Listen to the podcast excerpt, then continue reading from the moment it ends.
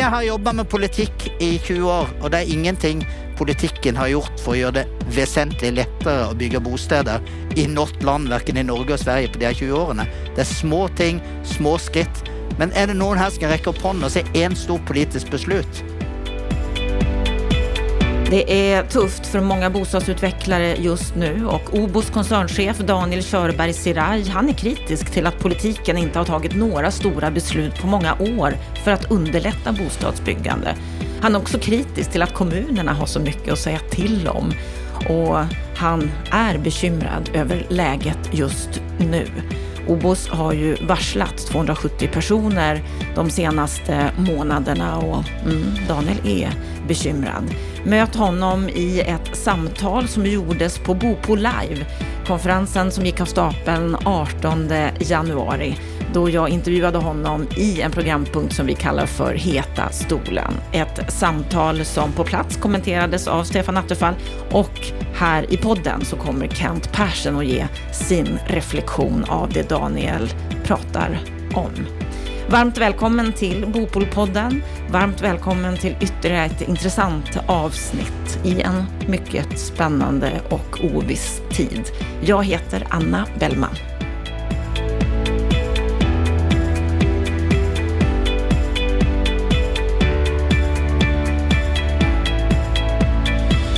Det här är ett bolag som eh, det inte bara går som tåget för.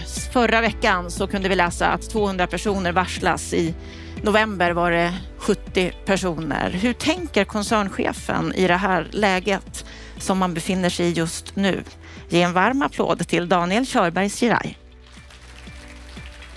Okay. Välkommen. Välkommen. Hur mår du idag? Bra. Trots allt. tidig plan. Ja, det var det. Ja, ja. Du, eh, när du hör liksom det som sägs här från scenen idag, vad är din reflektion? Ja, men jag tror situationen är ganska lik över eh, både i Norge och Sverige. Vi, eh, vi har svårt med att få ihop nyproduktion på, och på kostnadssidan. Alltså det, finns, det saknas en marknad, det finns få kunder eh, och byggkostnaden är för, för hög till att få ihop alla kalkyler. Inte all, Ehm, det går an att byggstarta ännu, men är, man må jobba mycket med kostnadssidan för att få det ihop och det är våra, våra två utmaningar det året som kommer. Det är att få ut, göra klart projekt och få dem sålt. Och så må vi byggstarta så mycket som vi vågar som Johanna sa. Du sitter ju i heta stolen nu och då vill man ju veta lite mer av vem du är. Du är utbildad jurist från universitetet i Oslo, specialisering på Europarätt. Ja, fantastiskt relevant. När du började på Obos 2004 så var du som advokat. Mm. Mm. Och sen 2015 så är du koncernchef. Men du har också en bakgrund inom politiken. Du har jobbat för Kristelig Folkeparti. Som KD i Sverige. För den som inte förstod. Ja. Mm. Bland annat kommunfullmäktige i statsrådsavdelningen för industri och stadsutveckling i Oslo kommun. Vad betyder den här bakgrunden med tanke på den uppgift du har på Obos idag? För Obo som en verksamhet som lever i den här, och som alla bostadsutvecklare och stadsutvecklare, så lever man ju i den här ständiga balansen mellan samhällsutveckling och, och kommersiell verksamhet. Och det att ha med sig bägge ting i, i bagagen gör ju att man bättre är i stand, tror jag, till att förstå hur man ska koppla affären ihop med det att driva samhällsutveckling och förstå vad som är motiveringen. För politiken har sina prioriteringar och vi som kommersiella och medlemsägda företag har, har våra egna prioriteringar. där och att binda ihop det här, för det är ju en gemensam uppgift. Tror du att du leder på ett speciellt sätt för att du har den förståelsen? Jag hoppas det. Uh, och så tror jag det finns utrymme om att ha ulik bakgrund mm. till olika tider. Uh, och akkurat nu så finns det en sån vd i stolen med den här bakgrunden och efter mig så finns det säkert en helt annan bakgrund. Mm, för allt har ju sin tid och olika typer av ledarskap behövs i olika tider. Är du rätt person att leda Obos just nu? Ja. och de som är ansatt, i Obos får säga, säga något annorlunda till mig i bakgrunden. Joakim ger tummen upp så då förelöpigt är det jag. Mm, samtidigt är det speciella tider. Om man tittar på, på, er verksamhet så finns ju ni i Sverige genom just varumärkena Obos, Smålandsvillan, Myresjöhus. Ni har rätt många anställda här i Sverige, tusen ungefär. Ja. Och eh, har vuxit väldigt stark de här sista tio åren. Vad är det som har legat bakom Nej, det, Altså, noen ganger så er det helt tilfeldigheter. Vi kjøpte et bolag av børs i 2014. kjøpte vi BVG Homes. Vi skulle åt småhusvirksomheten i Norge. Og så, når man titter over hva som finnes innom et bolag, så fantes det jo faktisk også to bra eh, svenske bolag. Obos, det som den gang het Kjernhem, og det som var Myresjøhus og Smålandsvillaen. Og så har vi rebranda. Altså, når du tar tak i en virksomhet, så så vi også at her fins det et jättestort potensial. Det fins en motivert personal Eh, som vill ta på Obos-tröjan. Och här finns det en möjlighet för, för att skapa nytt utrymme för att vi ska växa. Vi är en verksamhet som är kooperativt ägd. Allt vårt överskott det ska jo återinvesteras i verksamheten och då ackumuleras det ju rätt mycket kapital om man gör sina saker bra. Och då är en naturlig expansion, det driver med det man kan, det är bostadsutveckling och en naturlig geografisk expansion är ju grannlandet och inte Tyskland eller Kina eller UK. Och det har som sagt gått bra hittills, tills i november. Det går fortfarande bra. Det... Ja. Men eh, om vi tittar på de här tusen personerna i Sverige, ni är två och ett halvt i koncernen totalt, tusen i Sverige och nu har 270 blivit varslade. Det, det är tungt, för det är ju medarbetare, ja, men det är ju medarbetare som, som vi har kär, som har lagt hjärtat sitt och själen sin i att jobba för oss. När jag var på fabriken här rätt för det första varslet, när du går och möter den der eh, ukrainske snekkeren på fabrikken som har stått i kø for å jobbe hos oss i sju år. Han har lært seg svenske, han har, han har kommet til landet, vil få seg et jobb og sier nå er jeg så lykkelig, fordi det har jeg har fått min første jobb hos er. Og så vet du, når du går i møte med han, at på mandagen så er han kanskje en av de som har omfattet et varsel. Det er enkeltmennesker, det er ingen sifre. For meg som VD, og for alle oss som jobber i Obos, og det kjenner dere alle sammen på som er i den situasjonen, så handler det ikke om en sifre på et papir og et effektiviseringspotensial. Det handler om, om skjebner og familier som faktisk drabbes. Og det er en ganske stor overgang på en familie å gå fra full lønn som industriarbeider til å gå på arbeidsledighetstrygd eller andre typer offentlige åtgärder. Og det er jo ikke sånn at det er lett å få jobb når man er snekker i fabrikken. Det er jo ikke sånn at man ansteller i hopetallet i industrien heller. Ja, det er mennesker det handler om. Det er mennesker det handler om, og det, det er vårt jobb som, som leder i denne virksomheten å ta hånd om de her menneskene og skape forutsetninger for at vi holder flest mulig i jobb. og Derfor gjorde vi ganske mye. Vi, vi byggstartet faktisk 4700 eh, lägenheter förra året och vi sålde bara 2007. Eh, och det är, I ett normalår så är vi i balans. Man byggstartar ungefär lika många som man säljer. Men vi tog ett beslut på, på sommaren. Vi ska byggstarta så mycket som möjligt. Vi gjorde ganska mycket i den svenska fabriken för att göra att vi kan ha en framförhållning. Vi kan bygga för bostadsbehovet finns och vi behöver jobba till folken. Men var det rätt beslut att ta? Ja, för vi har balansräkning. Men nu då när, när, när, ni, när ni varslar, varför, varför är ni tvungna att göra det? Nej, för nu är det slut. Uh, nu har vi faktiskt inte jobb till folk. Vi har uh, fullbelagda fabriker. Det är ju ett, det är något konstigt att folk jobbar övertid och dubbla skift och jobbar i helgerna för att färdigställa till våra kunder. Men när kunden har fått sin leverans och vi inte får in nya order så är det ju världen, så är det ju där vi står. Og då måste vi stanna av. Vi måste ta ner kost för att sørge for att vi har en verksamhet att driva også inn i framtiden. Det är jo reella pengar som vi nu har sagt att vi ska, vi skal faktisk åte, vi har varsla at vi ska åter, återinvestera i en ny fabrik i Vrikstad eh, som vi bara, hvis banken bara är med oss och vi får sålt lite mer och byggt ner balansräkningen på hushållet så ska vi byggstarta till hösten. För bostadsmarknaden finns. Men vi måste investera i det som skapar effektivitet och kan vara lika effektiv som Jakob säger att han är i K-Fast, att bygga billigare och därmed, för det vi tror kanskje ikke marknaden kommer tilbake til samme nivå. Da må vi bygge billigere. Da må du investere i industrialisering og standardiserte prosesser, mer effektive prosesser. Jeg tror ingenting på politikken. Altså, politikken kommer ikke til å fikse noe. Eh, du har jo litt innsikt. Nei, jeg har inget innsikt. Ja, men jeg har jobba med politikk i 20 år, og det er ingenting politikken har gjort for å gjøre det vesentlig lettere å bygge bosteder i något land, verken i Norge og Sverige, på de 20 årene. Det er små ting, små skritt. Men är det någon här som ska räcka upp handen och säga en stor politisk beslut? Som har Men är det bygg... skillnad här mellan Sverige och Norge i, i hur bostadspolitiken förs? Eh, det är ganska stora skillnader.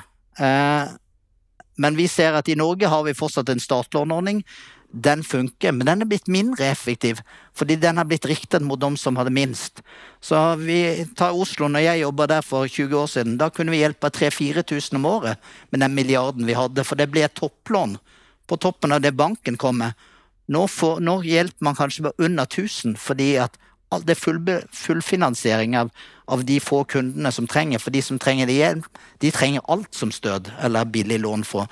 Så istedenfor å få et samvirke mellom stat og, stat og private banker, så man har gjort alt offentlig på de, de som hadde semst, istedenfor å få et samvirke mellom bankene. Og det er faktisk bransjens Det var bransjen som tok det bort. Og så var det de borgerlige som, som starta prosessen, og så var sossene som fjerna ordningen. Så her, er det jo, her deler man jo ansvaret. Og derfor tror jeg det er bra om Sverige ikke går i den riktningen.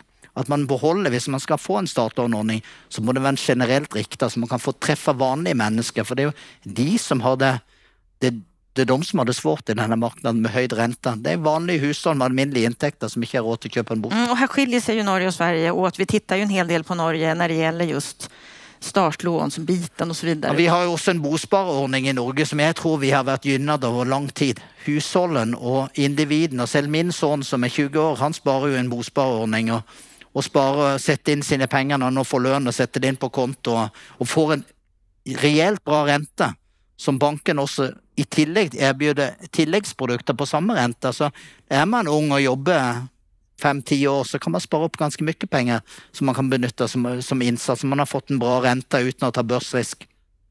Er det her noe som Sverige skulle kunne anamme? Ja, hvis man vil. Men det er jo igjen en prioritering. fordi det å subvensjonere noe, det går jo utover skatteinntektene. Og det går jo penger man skal bruke på forsvaret, man skal bruke i vården, man skal bruke på infrastruktur, man skal gi støt til industri i, i og Sverige. Og det er jo den, det er jo den samme kassen som det skal tas av. Og det er politikkens eh, svåre beslut. Vård, arbeidsplasser, bostäder. Men om, om vi lyssnar, vi hörde ju våra andra bostadsföreträdare här ge sin önskelista vad, vad de skulle vilja ha ifrån politiken. Vad har du för, för önskningar?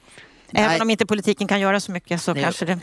Jo, men jeg tror det som hjelper litt, hvis man bare kommer til et beslut på det her startlånet, si, det er det viktigste man kan gjøre fra politikkens side. For da starter man i ende. Man, man begynner en race der man sier at vi skal ta et ansvar for å få vanlige hushold inn i bostadsmarkedet. Gjør det lite lettere. Og så har vi som bransje et stort ansvar med å utvikle våre affærsmodeller, som, som vi har gjort. Johanna sa det er svårt å, å skalere hyrkjøp. I Obos tycker vi inte det är svårt. For vi har satt kapitalen. Vi har solgt 1000 bosteder med våre deleierbosteder og det vi kaller bostad, som er en subvensjonert bostad, på fire år. Det er skala. Det binder mye kapital, men vi har sagt at det er en viktig del av vår affærsmodell. Den bærer seg kommersielt, men det krever jo at vi endrer affærsmodellen. Og det må alle bolag gå i seg selv. og Det, det finnes utrolig mange dyktige bolag i dette rommet som, som, jeg tror er fullt i stand til å løse det uten subvensjoner. For jeg tror ikke vi som bygg, byggforetak behøver mer for subvensjoner. Nå prater jeg for oss som er bostadsutvecklare, bygger bostadsrätter og ägarlägenheter. Det kan stille seg annerledes hvis man bygger hyresretter. Men, men vi som skal utvikle for konsumentmarknaden, vi må klare oss uten subvensjoner. Vi må heller endre vår. Og så må man gjøre noe på reguleringen. Det hjelper lite. Kommunen lite snabbere planbehandling. Eh, kanskje stanne av litt i denne tiden. Det finnes utrolig mye kvalitetskrav og krav til arkitektur. Og vi skal bygge snygge hus, men vi behøver ikke en eh, kommunfullmäktige kommunefullmektig som bestemmer hvordan balkongen skal se ut. Det kan vi kanskje løse i hop med dyktige arkitekter. Basert på konsumentinnsikt og ikke basert på hva som er siste moteretning. Jag, jag, tänker att det är en skillnad här eh, när det gäller just Norge och Sverige, hur vi ser på det här med att äga sitt boende och, och, hyra sitt boende. Det har vi hört här idag, att det hyrda boendet lyfts upp väldigt starkt. Och när du gästade podden, då var det nummer 19 2013, du var så väldigt tidigt, det är, det är snart fyra år sedan. Då, då sa du så här att vi behöver minska avståndet mellan de som har och de som inte har. Och för att lyckas med det så pratar du just om hemlandet Norge och bospar. Och du menade att där är det ingen dröm i Norge att bo i en hyrd bostad. Istället så är de, den norska bostadspolitiken inriktad på lösningar för att äga sitt boende. Men i Sverige ser det annorlunda ut. Men givet den här marknaden vi är i nu med de här höga räntorna, vi ser att kostnaden för att äga sitt boende har ju ökat markant med tanke på ränteutvecklingen. Är det fortfarande en dröm att äga sitt boende? Det är fortfarande en dröm att äga sitt eget boende och det tror jag är en kulturell fråga. Och den kommer vi inte att ändra på. Jag tror Sverige ska behålla sin modell. Den är bra, men vi måste stärka både upplåtelseformer. I, I Norge är vi nöt, for, fortfarande nödt att bygga, vi kommer bara att bygga bostadsrätter och äganderätter i Norge. och så ser vi att det saknas en professionell eh, hyresmarknad, men det är, inte, det, er, det er, ikke, vår uppgift, det är jo andra kommersiella aktörer som må ta. Men de har lika svårt med att komma igång med sina projekt som, som eh, Christer säger att han har med att komma, i igång med sina projekt. På, jag såg en värde, ett värdeuttalande från en, en som stod på scenen här idag på ett hyresprojekt och det hänger ikke inte ihop eh, i förhållande till realekonomin idag. dag. Å köpa en, en hyre, et stor nyproduktion og, och sätta till uthyrning på dagens marknadsvärde. På byggproduktion, markkostnad. Det har vi inte förutsättningar för i Norge idag. En fråga från publiken, finns det investeringsstöd eller något liknande där? Nej, det har de tagit bort. Det var investeringsstöd till hyresrätter i Norge också, det, det är blivit borta. Det är en del av den neddragningen de norska myndigheterna gjort. En annan fråga från publiken, har Obos reagerat snabbare än konkurrenterna i att anpassa verksamheten? Vi, vi, ligger, vi försöker ligga lite framöver, både i förhållande till byggstarter. Vi tänker att när vi byggstartar så mycket så är det för att vi tror det finns ett behov där framme. Och när andra stannar av, vi ser ju hur konkurrenterna har det på sina balansräkningar, vilken riskmöjlighet de har, så tror vi att det finns en marknad i 24 och 25 när de här bostäderna är klara. Så tror vi det har varit i affären är det som ska till för att få sälja bostäder. Eh, men så må vi också vara, på samma sätt som vi är offensiva, så må vi också våga ta ned kostnaderna och jobba rejält med, med kost i hela, inom hela koncernen. Det är inte bara att, att dra ner på personal, det handlar om att se över allt. Allt ifrån licenskostnader. Jag måste anvisa en licenskostnad från Microsoft på över 11 miljoner på ett stort koncern. Det är klart det hjälper om man kan ta ner 10 procent på här och 10 procent där. En miljon här, en miljon där. Det blir mycket bostäder att bygga. Och då tänker jag på andra satsningar som ni gör. Ni syns ju i väldigt många olika sammanhang. Bland annat så är ni titelsponsor till damallsvenskan fotboll.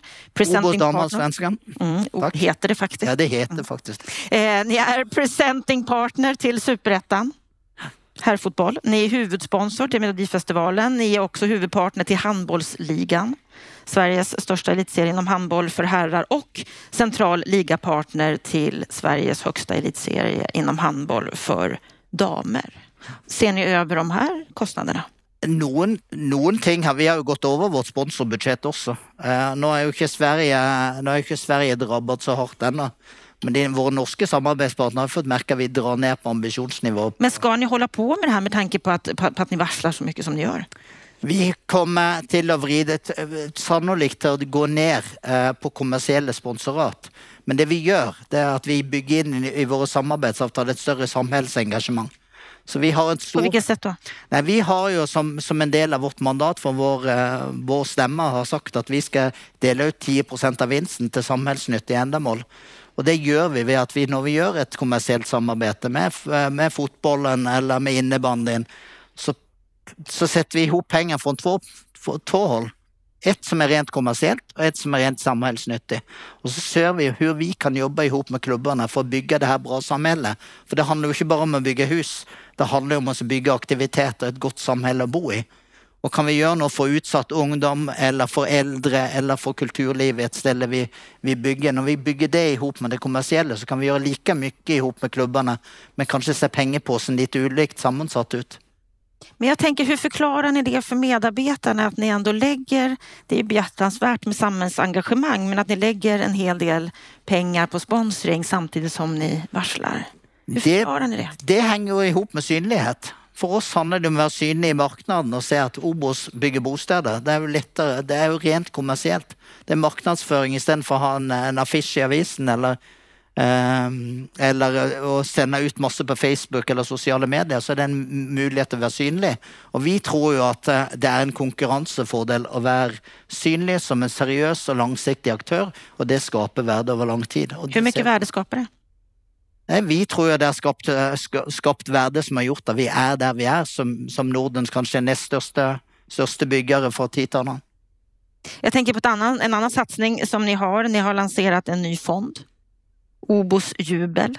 Yes. Eh, som under 2022 skulle dela ut en miljon kronor till olika idrotts och kulturföreningar och andra initiativ för att just hjälpa barn och unga i bostadsområden.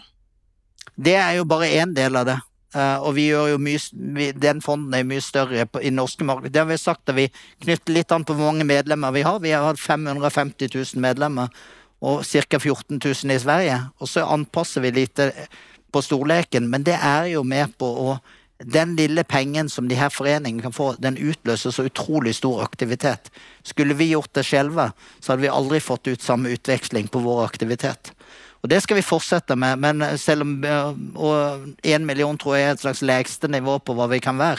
Det är inte mer än, vi skulle gärna haft ett mycket högre belopp, men, men sån är ju tiderna.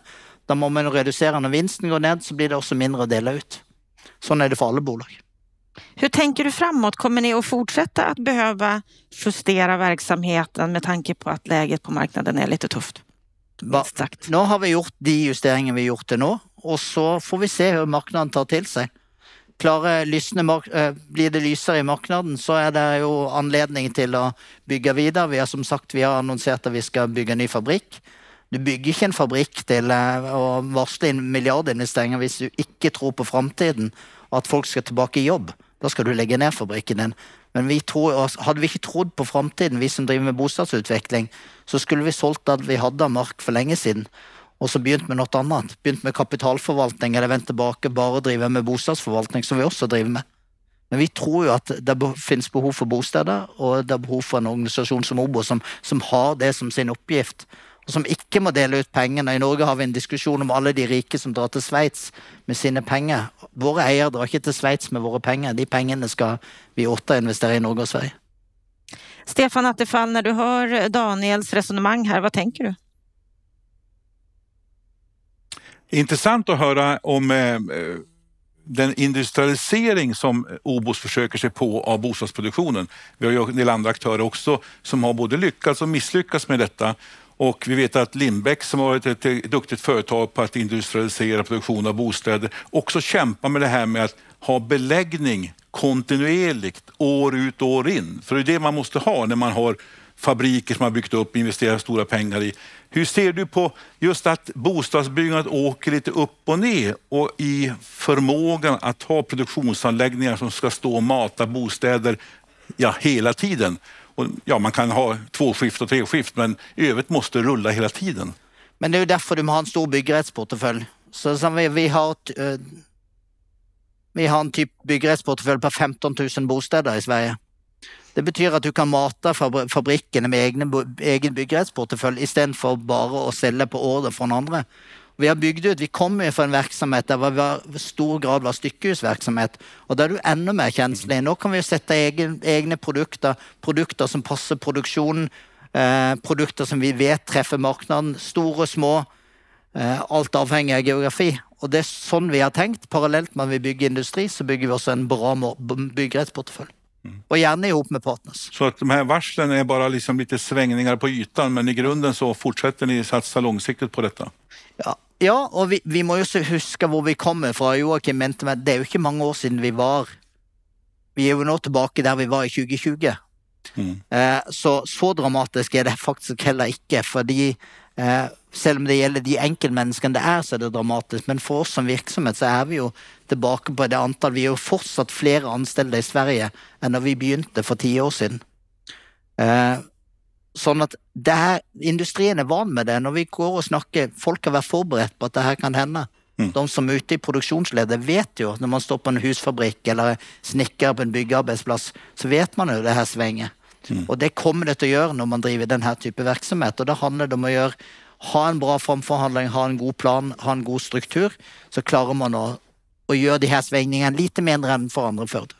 Får jag fråga en sak till? Eh, du nämnde om att ni har er hyrköpsmodell och du säger att att vi har förmåga att skala upp det här därför att vi har så mycket kapital. För det binder ju mycket pengar när man har hyrköpsmodell. För då, ska ju, då säljer man ju inte hela lägenheten på en gång utan man säljer bara en del av lägenheten och så ska man ligga kvar med kapitalet.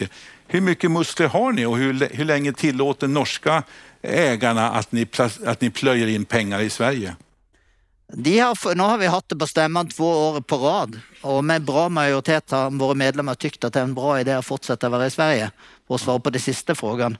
Jag tror inte, för det vi ser det är att de här kunderna som köper sig in med delägare, de köper sig, de kommer in, de köper 50 procent och så, och så köper man gärna upp sig till 70 procent och så flyttar man in och så, och så är ju idén att man ska spara upp Mm. Underväg så ska man alltid köpa tillbaka det och så vi ser ju att det, det, det är faktiskt så det här det funkar.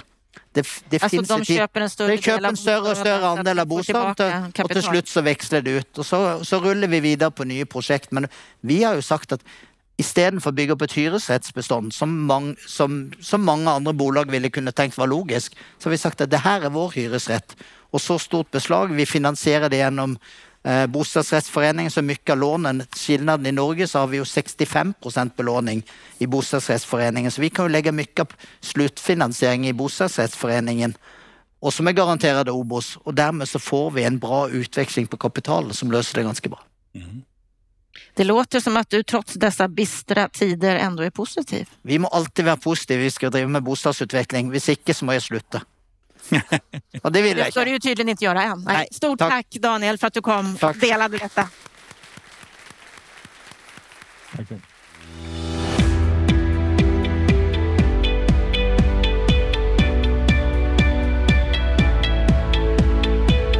Ja, då har vi hört samtalet ifrån Bopol Live, Heta stolen med Daniel Körberg Siraj. Kent Persson, när du hör det här, vad tänker du?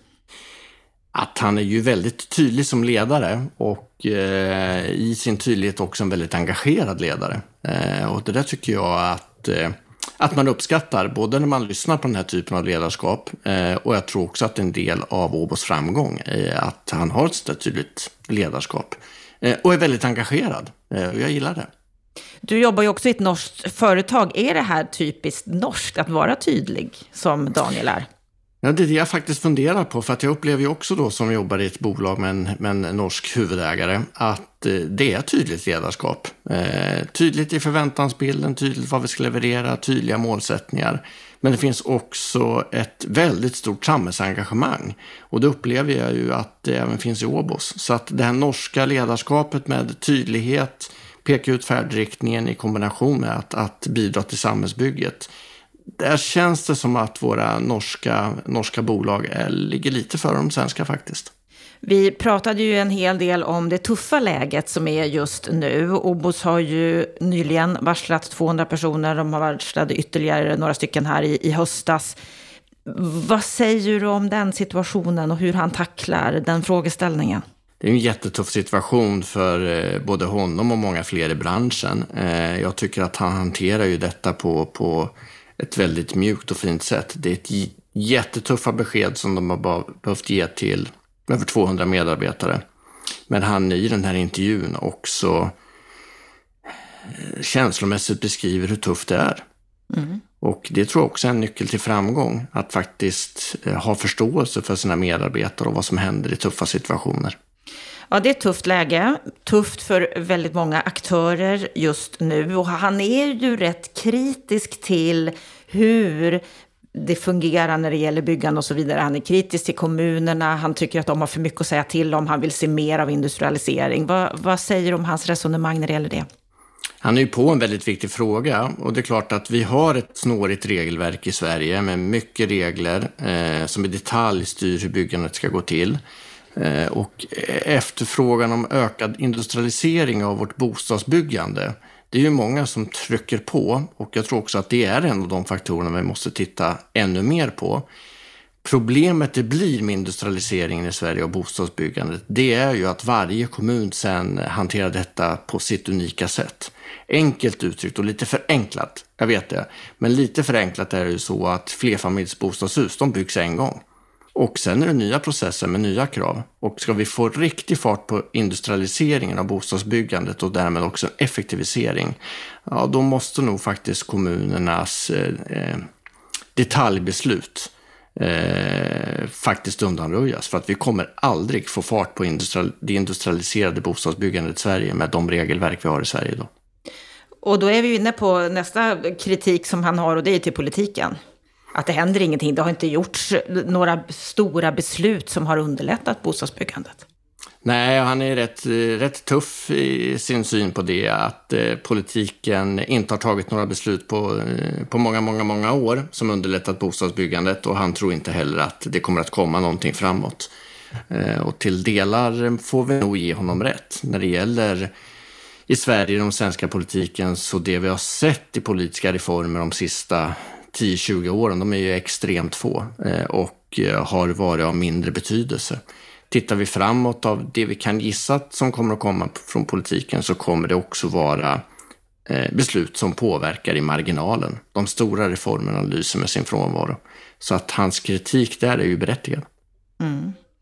Vad, vad, skulle du säga att, att man borde göra här när det gäller det politiska? Kan vi förvänta oss mer än, än vad som vi får? Jag tror att politiken måste inse att många av de samhällsproblem vi har i Sverige idag eh, där är också bostadsbyggandet och boendet en del av lösningen framåt. Eh, och så länge inte politiken inser att bostadsbyggandet måste in eh, i de stora reformerna för att bygga ett, eh, ett annat land och ett land som kanske har andra drömmar och visioner. Eh, får vi inte politiken att förstå det, då kommer det inte heller att hända någonting på det bostadspolitiska området. Så att vi måste få politiken att röra sig in i en helhet där bostadsfrågan faktiskt är en del av de stora samhällsproblemen som måste lösas. Ja, det finns mycket att lösa och en sak som ju Daniel också trycker mycket på det är ju samhällsengagemanget, att OBOS är väldigt aktiva. Hur ser du på, på det i det här läget som vi befinner oss i nu? Ja, men de har ju först och främst ska man ju ge dem, eh, tycker jag, ett starkt erkännande att de har byggt ett starkt varumärke i Sverige. De har ju bland annat använt, använt sig av eh, eh, möjligheten att kunna sponsra idrotter. De är, som, som ni nämner, bland annat är de ju ligasponsor av till exempel Superettan i Sverige i fotboll. Och det här gör de ju för att få en ökad synlighet och det har de verkligen fått. Sen när det gäller samhällsengagemanget och det han beskriver i olika insatser som görs så tycker jag det är beundransvärt. Samtidigt ska jag säga det att det kännetecknar, det kännetecknar tycker jag rätt mycket av bostadsfastighetssektorn. Det är att många bolag tar eh, en allt större eh, del utav eh, att vara med och bidra till liksom helheten i samhället och bidra till att skapa samhällsnytta. Och faktiskt också i ännu högre utsträckning kanske faktiskt hjälpa till och stötta de som har det allra svårast. Mm. Och många har det ju svårt och precis som vi inledde med Obos, har det ju tufft just nu, varslar många. Hur tror du de kommer att klara sig framåt? Att 2023 är ett förlorat år, det är vi nog många som inser och det tycker jag att allt fler också både, både gör i analys eh, och konstaterande. Frågan är bara om vi kan få en situation där det vänder 2024 och det beror ju på flera olika saker. Klart ekonomin, räntor och inflation. Det beror i allra högsta grad på hur kriget går. Eh, jag tror att det blir långvarigt. Eh, så att utsikterna för 2024 ser ju kanske inte så himla mycket ljusare ut. Och då är det såklart att ska bostadsbyggandet komma tillbaka, för att det kommer att sjunka till väldigt låga nivåer under 2023, ska det börja öka 2024, ja då måste nog politiken börja leverera reformer. Mm. Mycket behöver göras. Det är ett förlorat år 2023. Stort tack Kent för att du gav den här kommentaren på samtalet med Daniel Körberg Siraj. Och stort tack till dig som lyssnar på Bopolpodden. Gå gärna in på bostadspolitik.se. Läs mer där av vad som händer inom bygg och fastighetsbranschen. På fredag, då är vi tillbaka igen med veckans Aktuellt, det senaste som har hänt under veckan som har gått. Så jag hoppas att vi hörs då. Må så gott!